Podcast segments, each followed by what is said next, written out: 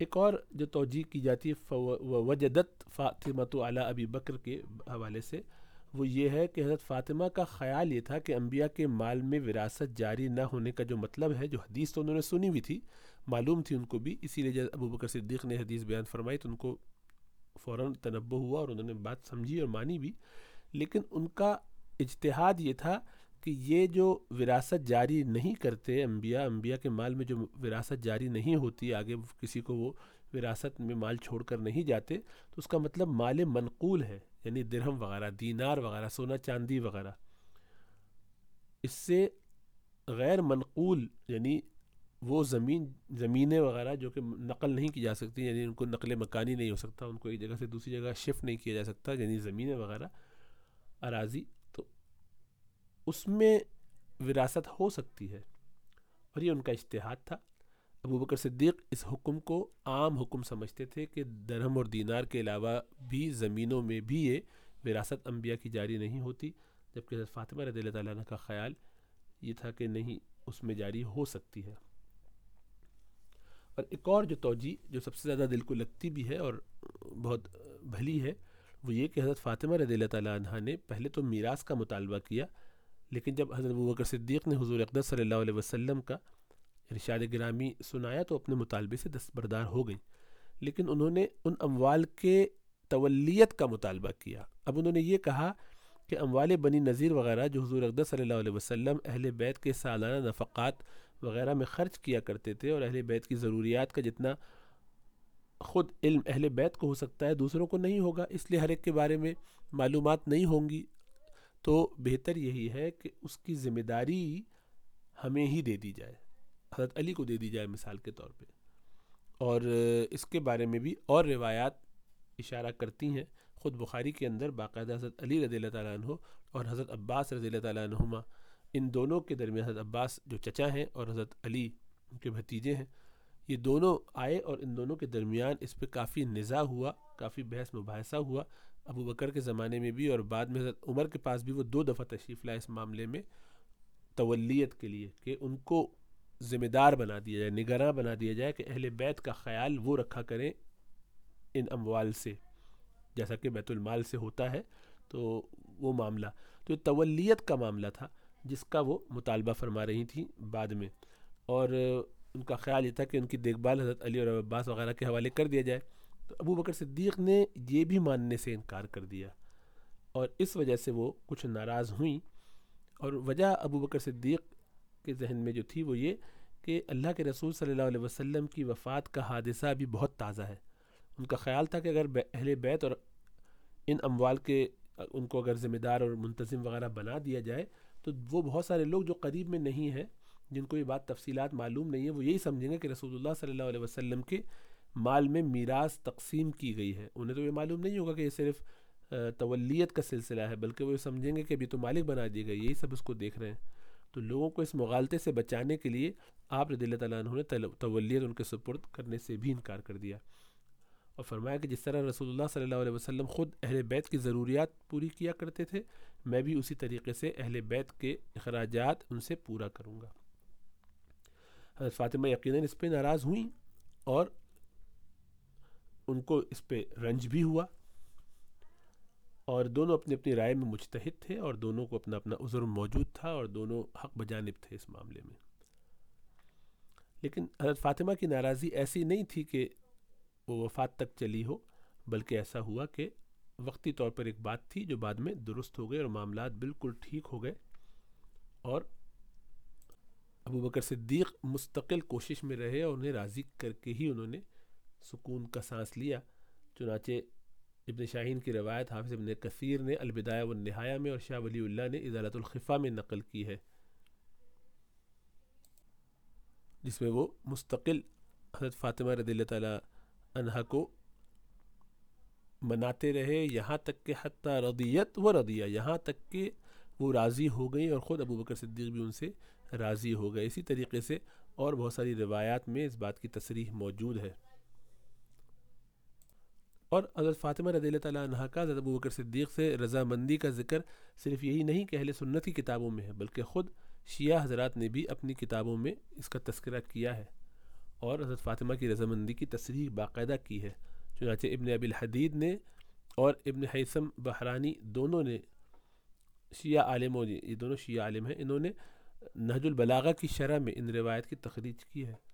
بلکہ ابن ابی الحدید نے تو نہج البلاغہ کی شرح میں شیعوں کے مشہور امام زید ابن علی، جن سے زیدی فرقہ چلا، کا یہ قول بھی نقل کیا ہے کہ لو رجع الامر الیہ، اگر تو معاملہ میری طرف آتا تو لقدئی تو فیحہ بقداء ابی بکر، تو میں بھی اس کے بارے میں وہی فیصلہ کرتا جو ابو بکر صدیق نے کیا ہے۔ اور مزید اس پر یہ قرینہ بھی سامنے رکھیے۔ کہ حضرت ابو بکر صدیق رضی اللہ تعالیٰ عنہ دو سال کے بعد تو دنیا سے تشریف لے گئے۔ حضرت عمر فاروق کا زمانہ آیا، پھر حضرت عثمان کا زمانہ اور پھر حضرت علی رضی اللہ تعالیٰ عنہ۔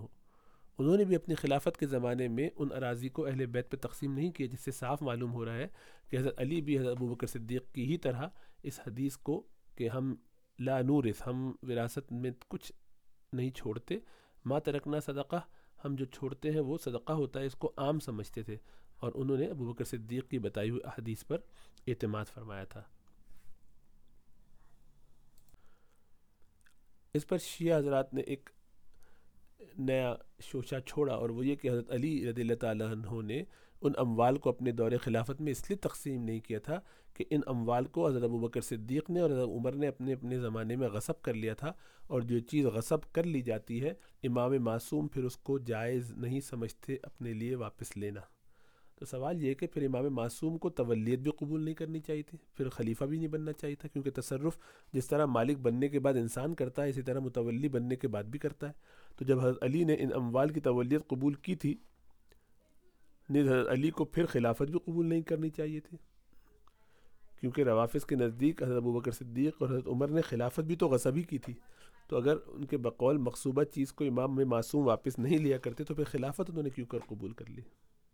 بہرحال یہ سب ان کی ذہنوں کی اختراع ہے۔ اللہ ہدایت دے۔ اب ایک بات اور رہ جاتی ہے کہ حضرت فاطمہ رضی اللہ تعالیٰ عنہ نے یہ وصیت کی تھی کہ انہیں رات کے وقت دفن کیا جائے، کیونکہ دن کی بنسبت رات میں تستر زیادہ ہوتا ہے، پردہ زیادہ ہوتا ہے، اور رات کے وقت دفن کرنے کی وصیت سے حضرت فاطمہ کا یہی مقصد تھا، جیسا کہ حافظ ابن حجر نے فتح الباری میں تصریح کی ہے۔ اور بعض میں یہ ہے کہ انہوں نے یہ بھی وصیت کی کہ میرے جنازے کے اوپر جنازہ پوش رکھا جائے اور پھر اس کے اوپر چادر ڈالی جائے تاکہ کسی کو میرے قد اور جسم وغیرہ کا بھی اندازہ نہ ہو۔ خوب حیا کے بلند مقام کا آپ نے ماشاء اللہ مظاہرہ فرمایا اور حد درجے آپ پاک باز خاتون تھیں۔ جنت کی خواتین کی سردار ہیں۔ نبی اکرم صلی اللہ علیہ وسلم کا جگر گوشہ ہے۔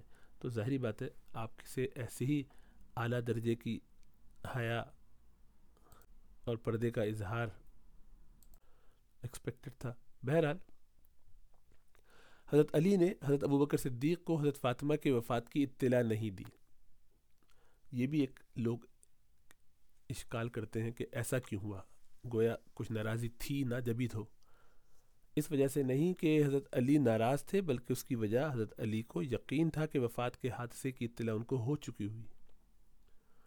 یہ اطلاع عام طور پر ہو جاتی ہے اور دلیل اس کی یہ کہ حضرت فاطمہ کی بیماری سے لے کر وفات تک ان کی تیمارداری جس طرح حضرت علی کرتے تھے، اسی طرح حضرت ابو بکر صدیق کی زوجہ حضرت اسما بنت امیز بھی کرتی تھی۔ برابر ان کی تیمارداری و خدمت میں رہیں یہاں تک کہ وفات کے بعد خود حضرت فاطمہ کی وصیت کے مطابق ان کی میت کو حضرت علی اور حضرت اسما بنت امیس جو کہ ابو بکر صدیق کی زوجہ ہیں، انہوں نے ہی غسل دیا۔ چنانچہ حاکم نے مستدرک میں، ابن سعد نے طبقات میں عبد الرزاق نے مصنف نے اور امام بحقی نے اپنی سنن میں وہ روایت نقل کی ہیں جن میں حضرت اسما بنت امیس کی، حضرت فاطمہ رضی اللہ تعالیٰ عنہ کی تیمارداری کرنے اور وفات کے بعد ان کو غسل دینے کا ذکر موجود ہے۔ بلکہ خود شیعہ عالم ابو جعفر توسی نے اپنے امالی میں لکھا ہے کہ حضرت علی رضی اللہ تعالیٰ عنہ خود ان کی تیمارداری بھی کیا کرتے تھے اور اسما بنت امیز بھی اس معاملے میں ان کے ساتھ مستقل ان کی مدد فرمایا کرتی تھی۔ الفاظ ان کے یہ کہ وکان علی رضی اللہ عنہ یمر ردوہا بنفسی و تعین علا ذالک اسماء بنت عمیسن علا استمرار بذالک۔ بہت کثرت سے ان کے ساتھ آنے جانے میں اور ان کی مدد فرمایا کرتی تھی اس معاملے میں۔ اور علامہ باقر مجلسی نے بھی جلاء العیون میں اس کی تصریح کی ہے۔ تو اب ظاہر ہے کہ حضرت ابو بکر صدیق کی زوجہ جب حضرت فاطمہ کی تیمارداری سے لے کر وفات تک تمام مراحل میں شریک ہیں اور تو کیسے ممکن ہے کہ ابو بکر صدیق کو وفات کی اطلاع نہ ہوئی ہو؟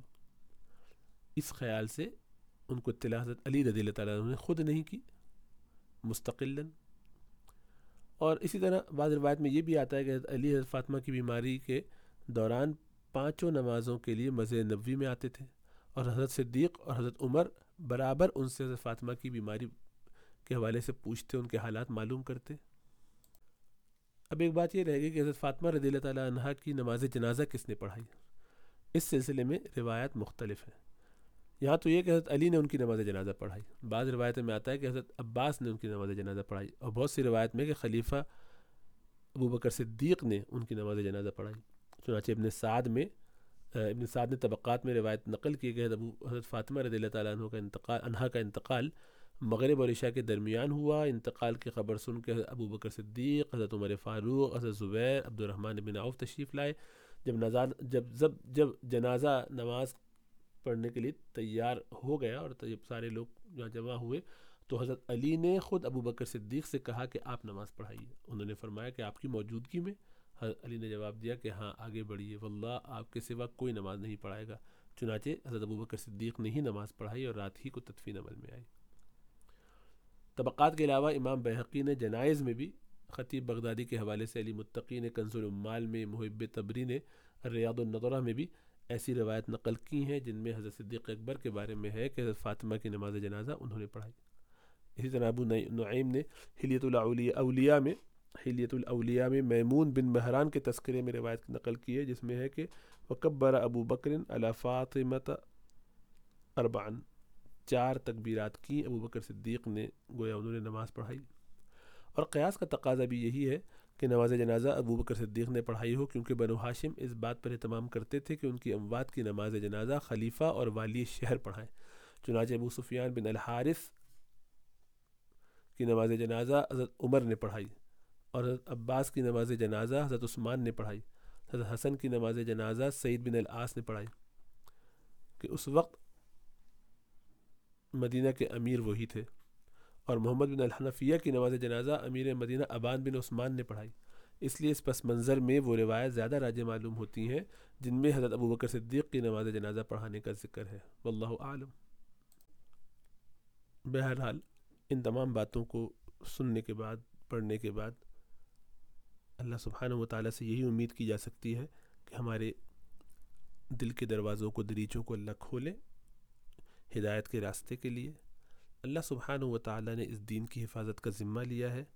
یہ ممکن نہیں ہے کہ اللہ سبحانہ و تعالیٰ ایسے لوگوں کو اس دین کے لیے اور اس دین پر مسلط کر جائیں کہ جو ابتدا ہی سے دین کی بےخنی کرنے والے ہوں۔ کیسی عجیب بات ہے کہ آپ یہودیوں سے پوچھئے کہ سب سے بہترین لوگ حضرت موسیٰ علیہ السلام کے کون سے ہیں ماننے والے؟